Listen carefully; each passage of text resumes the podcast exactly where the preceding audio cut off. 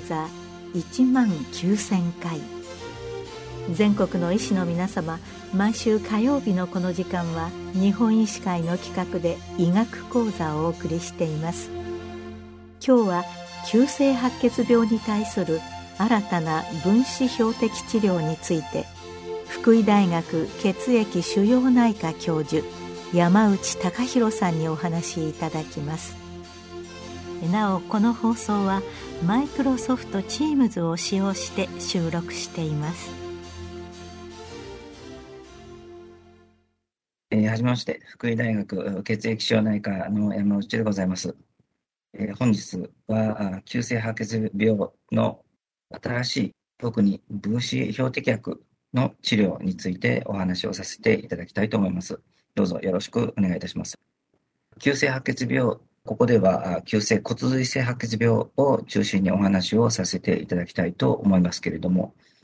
この急性骨髄性白血病は白血球の一番若い細胞の骨髄芽球ががん細胞に変わった血液のがんであります。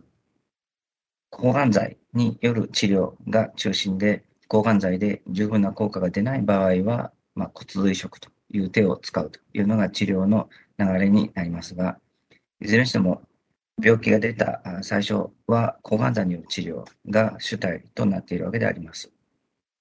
用いられる抗がん剤はシタラビン、ダーノルビシンという2つの薬剤が根幹でありますけれども、いずれも1960年代後半70年という今から50年ぐらい、それ以上前に、作られた薬剤というものがずっと使われて続けているというわけであります。まあ、その中で初回治療の成功率はおよそ7割から8割、そして5年生存率が4割から5割というところでありますけれども、近年、急性白血病のがん細胞の遺伝子レベルでの様々な検討が行われて、いくつかの遺伝子の異常を狙う治療薬、それを分子標的薬と言いますが、それが少しずつ導入されるようになってきたわけであります。治療の進歩はやはり薬の進歩とかなり関わるところがありますので、このような新しい薬剤が組み入れられることで、治療の成績が大きく進歩していくということであります。そのような中で、えー、最も重要な遺伝子の異常として見つかっているものが FLT3、フラット3という遺伝子の異常であります。FLT3、フラット3という遺伝子は細胞の増殖文化あるいは生存といった根幹的なところに関わるものでありますけれども、急性骨髄性白血病の4人にお1人ぐらいは、ここに変異が入ることで、持続的に FLT3、フラット3が活性化されることになります。まあ、この変異がありますと、急性骨髄性白血病では、初回の走行率が落ちて、再発もしやすくて、骨髄移植をたとえやっても、その後もまた再発がしやすいということで、まあ、予後が非常に悪くなるということが知られております。2018年から19年にかけて、この FLT3、フラット3遺伝子異常に対する分子標的薬が登場したわけであります。一つはギルテリチニブ、もう一つはキザルチニブという薬剤で、いずれも初発ではなくて再発あるいは難治性の急性骨髄性白血病で、かつ FLT3、フラット3の変異が見つかっている患者さんに対して適用があるわけであります。急性骨髄性白血病の場合は、治療がうまくいかなくなって再発する、あるいは最初に治療が効きにくいということになりますと、その後の治療の成績、予後は格段に悪くなるということが分かっています。まあ、こういう方々に対しては、できるだけ白血病の状態を良くして、そしてその後骨髄移植につなげるということをしないといけないわけですけれども、特にこの FLT3、フラット3の変異が見つかっている患者さんでは、従来のシタラビンやダウノルビシンといった抗がん剤がなかなか効果が出にくいというところがあります。まあ、ここに対して FLT3 の遺伝子変異そのものをターゲットとする分子標的薬であるギルテリチニブ、あるいはキザルチニブを用いることで、従来の抗がん剤に比べてより高い走行率、それから生存率、そして、まあ、走行と生存が良くなれば、その後に骨髄移植につながることができるということで、まあ、結果的に分子標的薬を導入することで、患者さんの生存を伸ばすことができるということが、まあ、できるようになったということであります。急性骨髄性白血病の4人にお一人ぐらいは、この FLT3、フラット3の変異がございますので、その新しい分子標的薬の恩恵をお受けになられる患者さんはかなりの割合になるということになります。今後はこの FLT3、フラット3分子標的薬が初発、つまり発症したばかりの新しい患者さんで FLT3、フラット3ミューテーション変異のある方にも使えるようになるかもしれません。もう一つ分子標的薬として非常に重要な薬剤が昨年の3月に出てまいりました。これは BCL2 と申しまして、BCL2 という分子は細胞死に関わる分子の一つであります。細胞死は一般にアポトーシスという経路で細胞が死ぬわけですけれども、このアポトーシスには細胞が死ぬ方向に向かわせる分子の一群と、細胞が死なない方向に向かわせる分子の一群があります。この BCL2 という分子は、細胞が死なない方向に向かわせる分子の一つで、これがあるがゆえに、白血病のがん細胞ではなかなか抗がん剤が効きにくいということが起こります。この BCL2 に対する標的薬として出てきた薬剤がベネトクラクスであります。この BCL2 の分子は、急性骨髄性白血病のある特定の患者さんだけが持っているというわけではありませんので、この BCL2 をターゲットとするとなりますと、急性骨髄白血病の患者さんのほぼ全ての患者さんを治療の対象にすることができるということになります。重要な臨床試験の中では、特に75歳以上のお年の方で十分な抗がん剤を使うことができないような方々を対象に、このベネトクラックスと、もう一つは骨髄異形成症候群 MDS に対してここ10年来使われ続けていた脱メチル化薬であるアザシチジンという薬剤との併用が非常によく効くということが報告されたわけであります。走行率としましては60%強、そして生存期間も伸ばすことができたということで、このベルトクラックスは去年の3月に発売になったわけですけれども、その同じ日に骨髄異形成症候群だけに保険に取っていたこのアザシジンも同時に急性骨髄性白血病に適用を取得したということで、現在この BCL2 に対する分子標的薬ベネトクラックスと脱メチル化薬アザシジンの併用療法が急性骨髄性白血病に使うことができるようになったわけであります。従来的な抗がん薬は毒性も強いので、ある程度若い方にしか使えないところがあるということになりますと、特に60代、70代、80代の方々に対しては、このような強い抗がん剤治療がなかなか難しいということになります。そういう方々でも、このベネトクラックスを用いた治療によって、若い方の走行率である7割、8割に近い6割強の走行率を示すことができたという薬剤で、副作用が決してないわけではありませんけれども、高齢の方にも用いることができる薬剤として、ベネトクラックスが昨年3月に発売の後、わずか7、8ヶ月の間ではありますけれども、3000人以上の患者さんに使われているということであります。先ほどのフラット3大阻害薬は、まあ、急性骨髄性白血病の4人に1人ということでありましたけれども、BCL2 の阻害薬であるベネトクラックスは、まあ、ほぼ全員の方々に使おうと思えば使えるということになりますので、まあ、分子標的と言いながらも、多くの患者さんに適用することができるという薬剤で、今後も特に十分な抗がん剤を使えないような土地の方を中心に、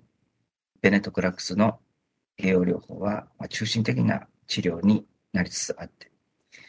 最初に申したシタラビンとダウノルビシンの2剤の核となった急性骨髄性白血病に対する治療と並び立つ、まあ、根幹的な治療薬になっていく可能性が高いと思われる薬剤であります。まあ、考えてみますと、急性骨髄性白血病に対しては、50年前に、えー、発売となったこのシタラビンダウノルビシンからなかなか新しい薬剤が出ておりません。実は最近出た薬剤と言いますと、1995年に出たイダルビシン、それから一番新しい薬剤と申しても、ゲムツズマブ、オゾガミシンという薬剤がございまして、これですらすでに15年以上経っている薬剤であります。ここ数年でようやく新しい薬剤がこのようにビルテリチニブ、キザルチニブ、そしてベネトクラックスというふうに分子標的としての薬剤が出たということで、まあ、急性骨髄性白血病の治療は、今ようやく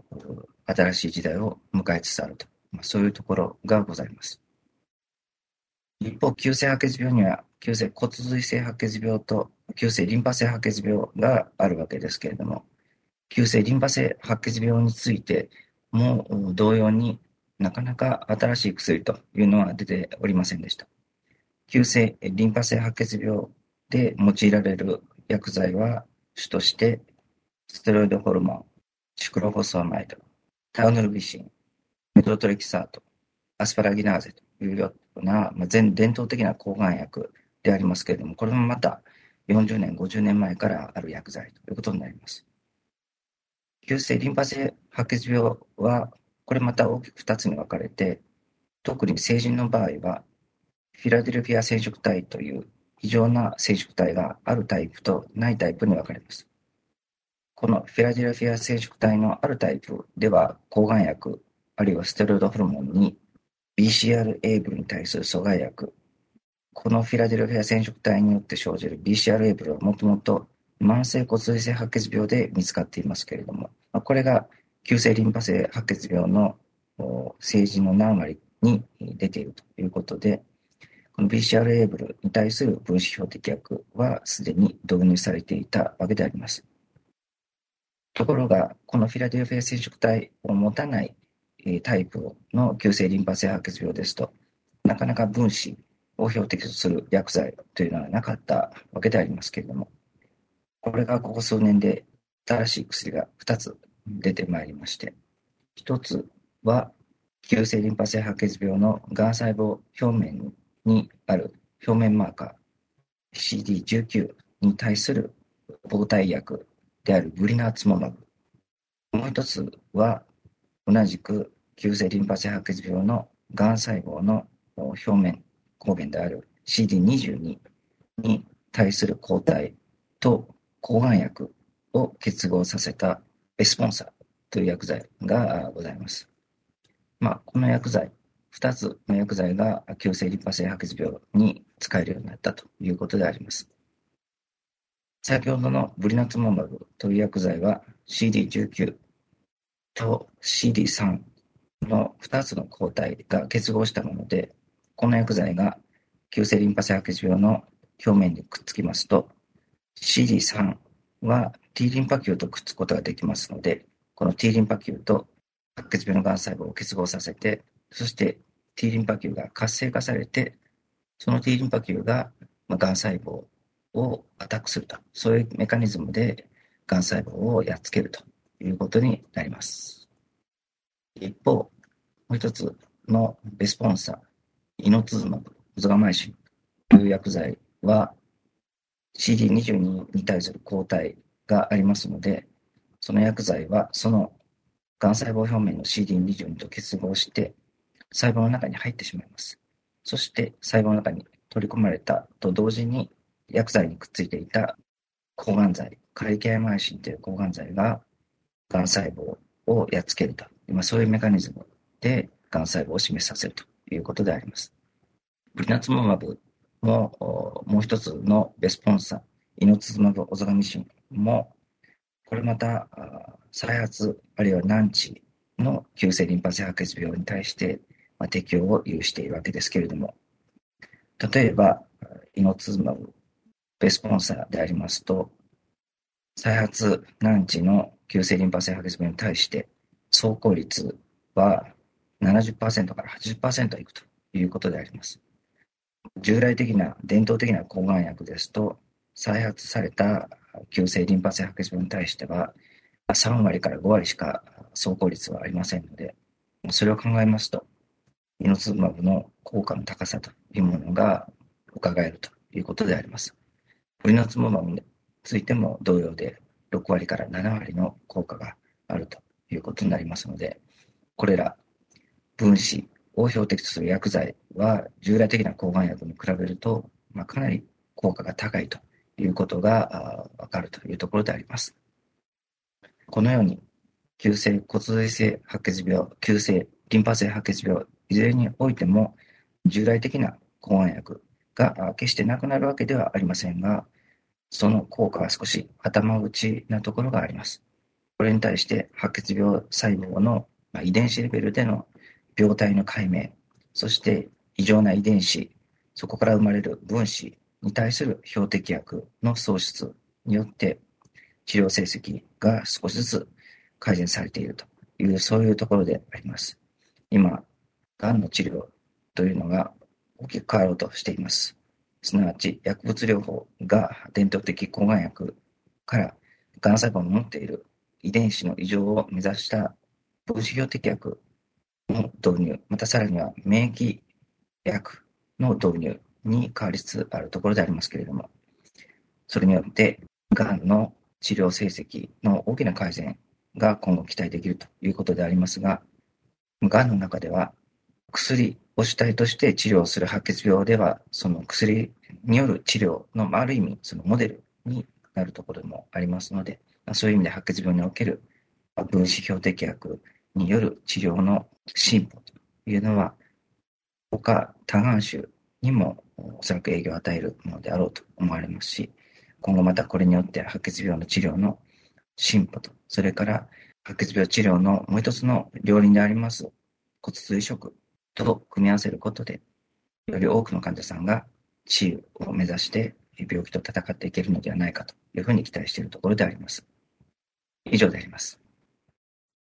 今日は急性白血病に対する新たな分子標的治療について福井大学血液腫瘍内科教授山内隆弘さんにお話しいただきましたなおこの放送はマイクロソフトチームズを使用して収録いたしました。